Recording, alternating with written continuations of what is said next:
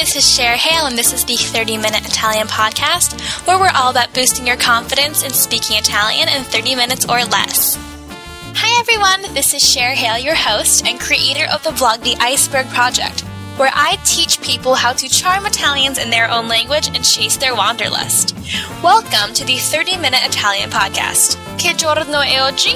Oggi è mercoledì. What day is today? Today is Wednesday. Today is also the third part of our mini story series, round two.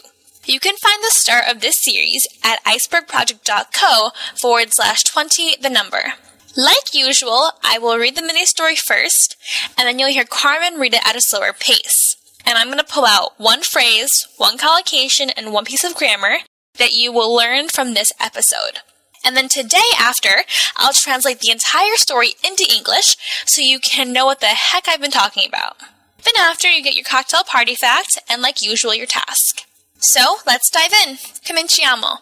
I'll read it first.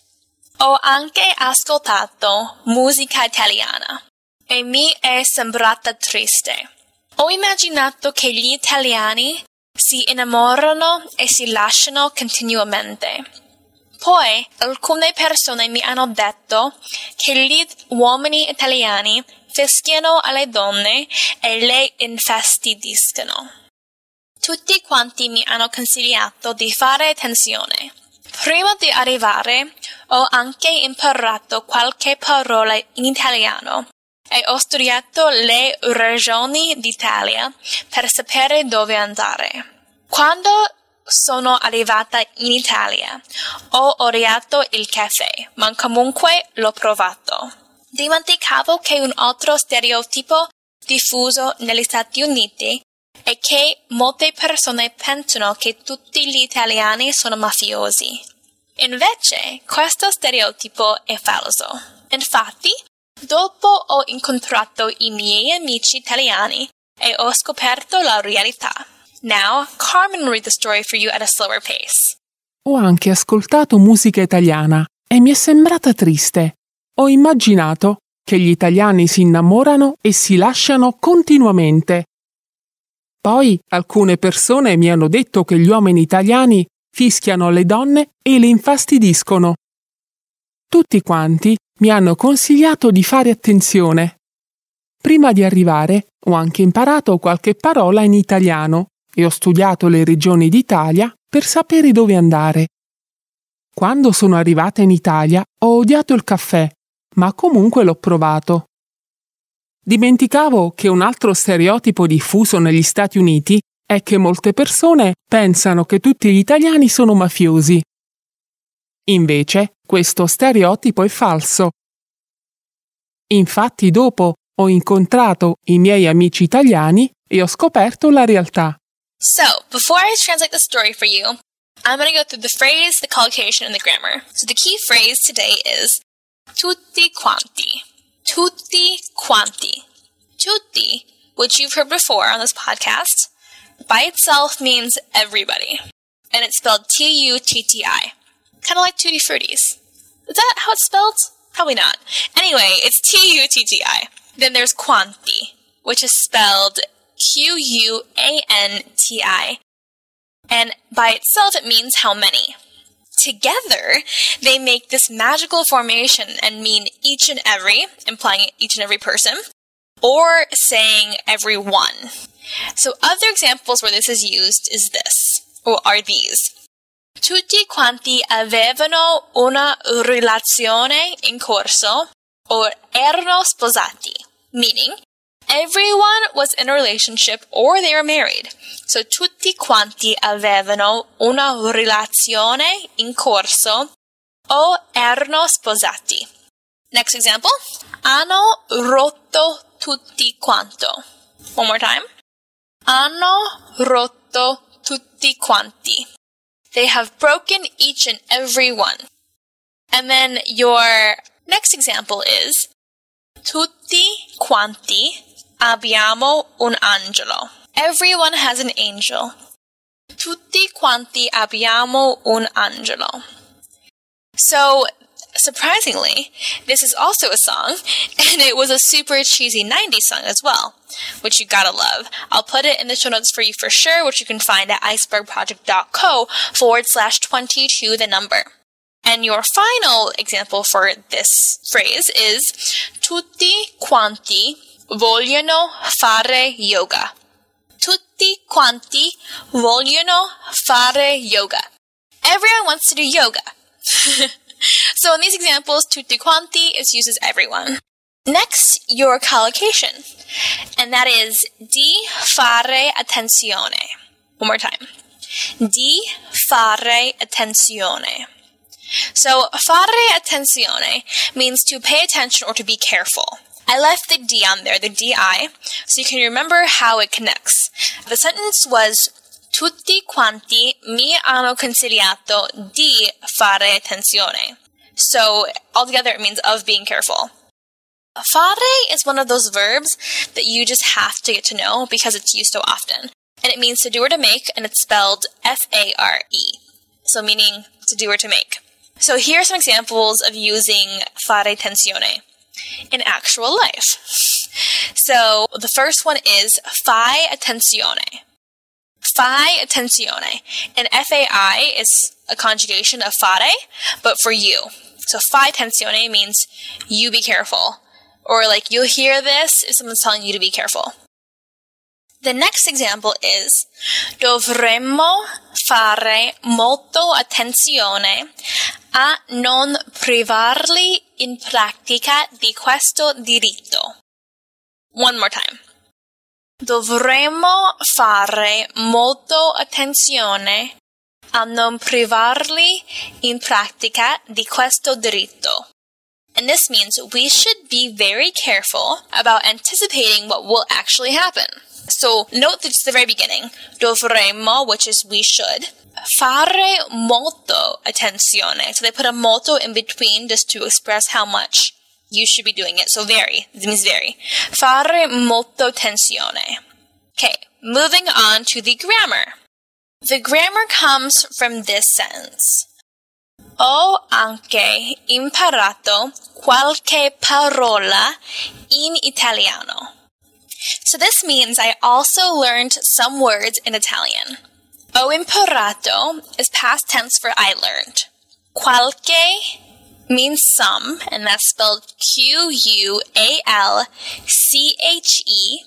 And then parola means word, but here it means words. And then in Italiano means in Italian. Qualche is used to express some, like I said, and it never changes its ending.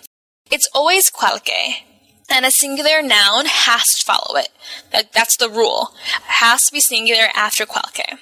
So parola is used for words instead of parole, which is a plural of parola, but it still means some words here. So to recap, of course, if the sentence is Ho anche imparato qualche parola in italiano. I also learned some words in Italian. The next piece of grammar I want to bring up is this one. Per sapere dove andare. And this means in order to know where to go. Per sapere dove andare. Per could mean for, as in F-O-R, or in order to. And it's spelled per, spelled P-E-R. Sapere means to know, and that's spelled S-A-P-E-R-E.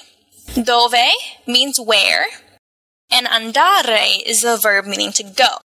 So what's really interesting about this section is that none of the verbs have been conjugated or changed.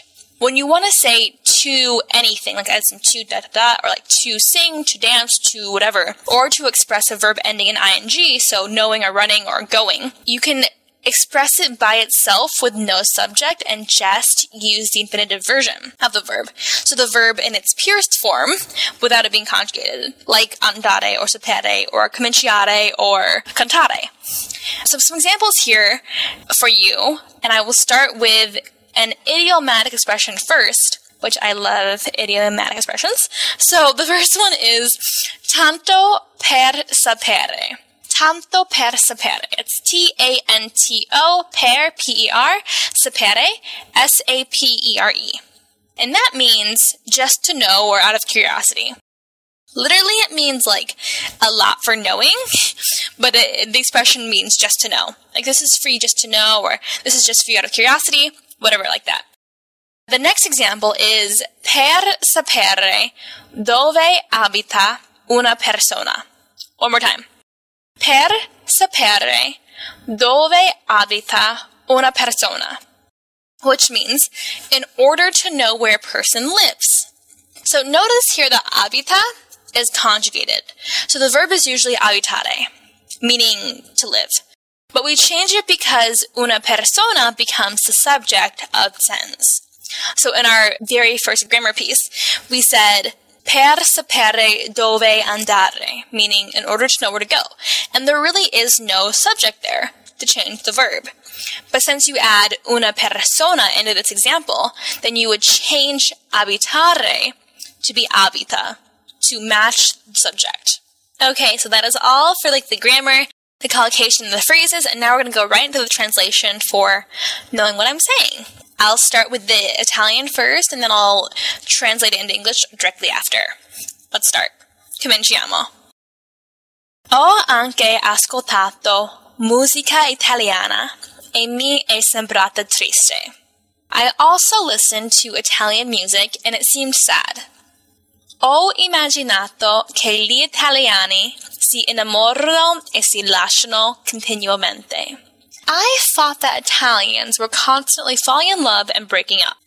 Poi, alcune persone mi hanno detto che gli uomini italiani fischiano alle donne e le infastidiscono.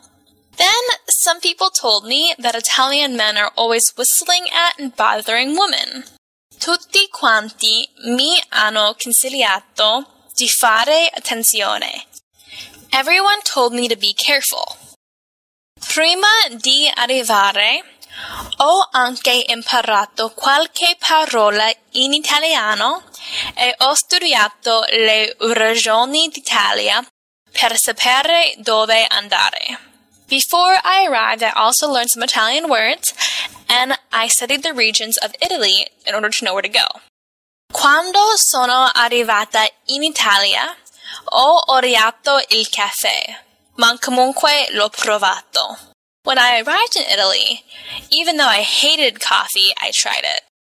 Dimenticavo che un altro stereotipo diffuso negli Stati Uniti è che molte persone pensano che tutti gli italiani sono mafiosi. I forgot that another stereotype that's well known in the US is that many people think that all Italians are involved in the mafia. Invece, questo stereotipo è falso.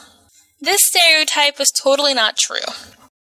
Infatti, dopo ho incontrato i miei amici italiani e ho scoperto la verità.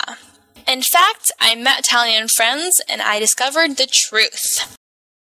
So I don't know about you, but it sounds so much better in Italian, even with my bad accent, than it does in English. So, yay, you know what the story's about now. And there's no longer a need to wonder. And tomorrow we'll go into some more grammar, collocations, and phrases, and then you'll be close to done. So here is your cocktail party fact for the day before I give you your task.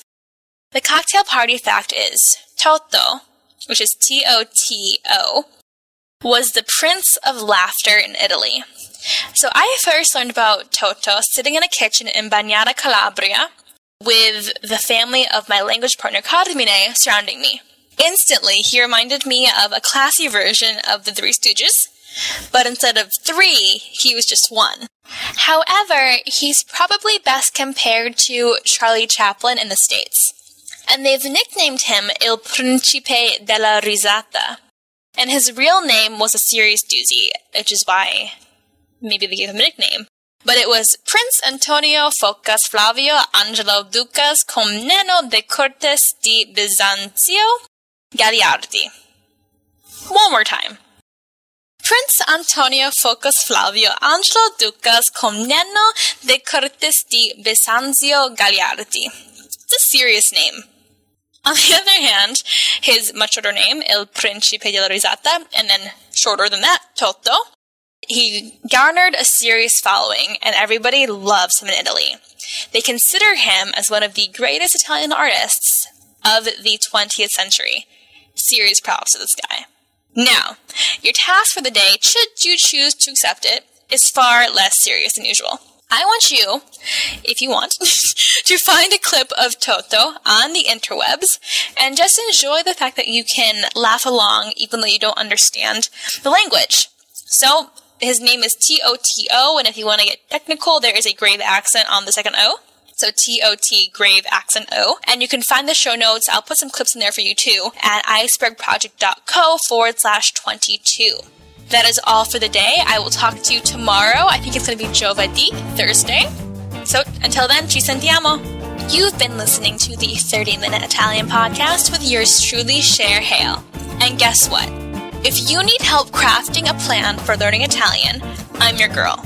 I'm offering initial 30 minute consultations for the total price of free to figure out where you are right now in Italian establish some goals, and craft a totally genius plan for how we'll get you to a conversational level. If you're interested, go to icebergproject.co forward slash contact and shoot me a message with your name and tell me that you're interested in a free 30 minute consultation. That's I C E B E R G P R O J E C T dot C O forward slash C O N T A C T.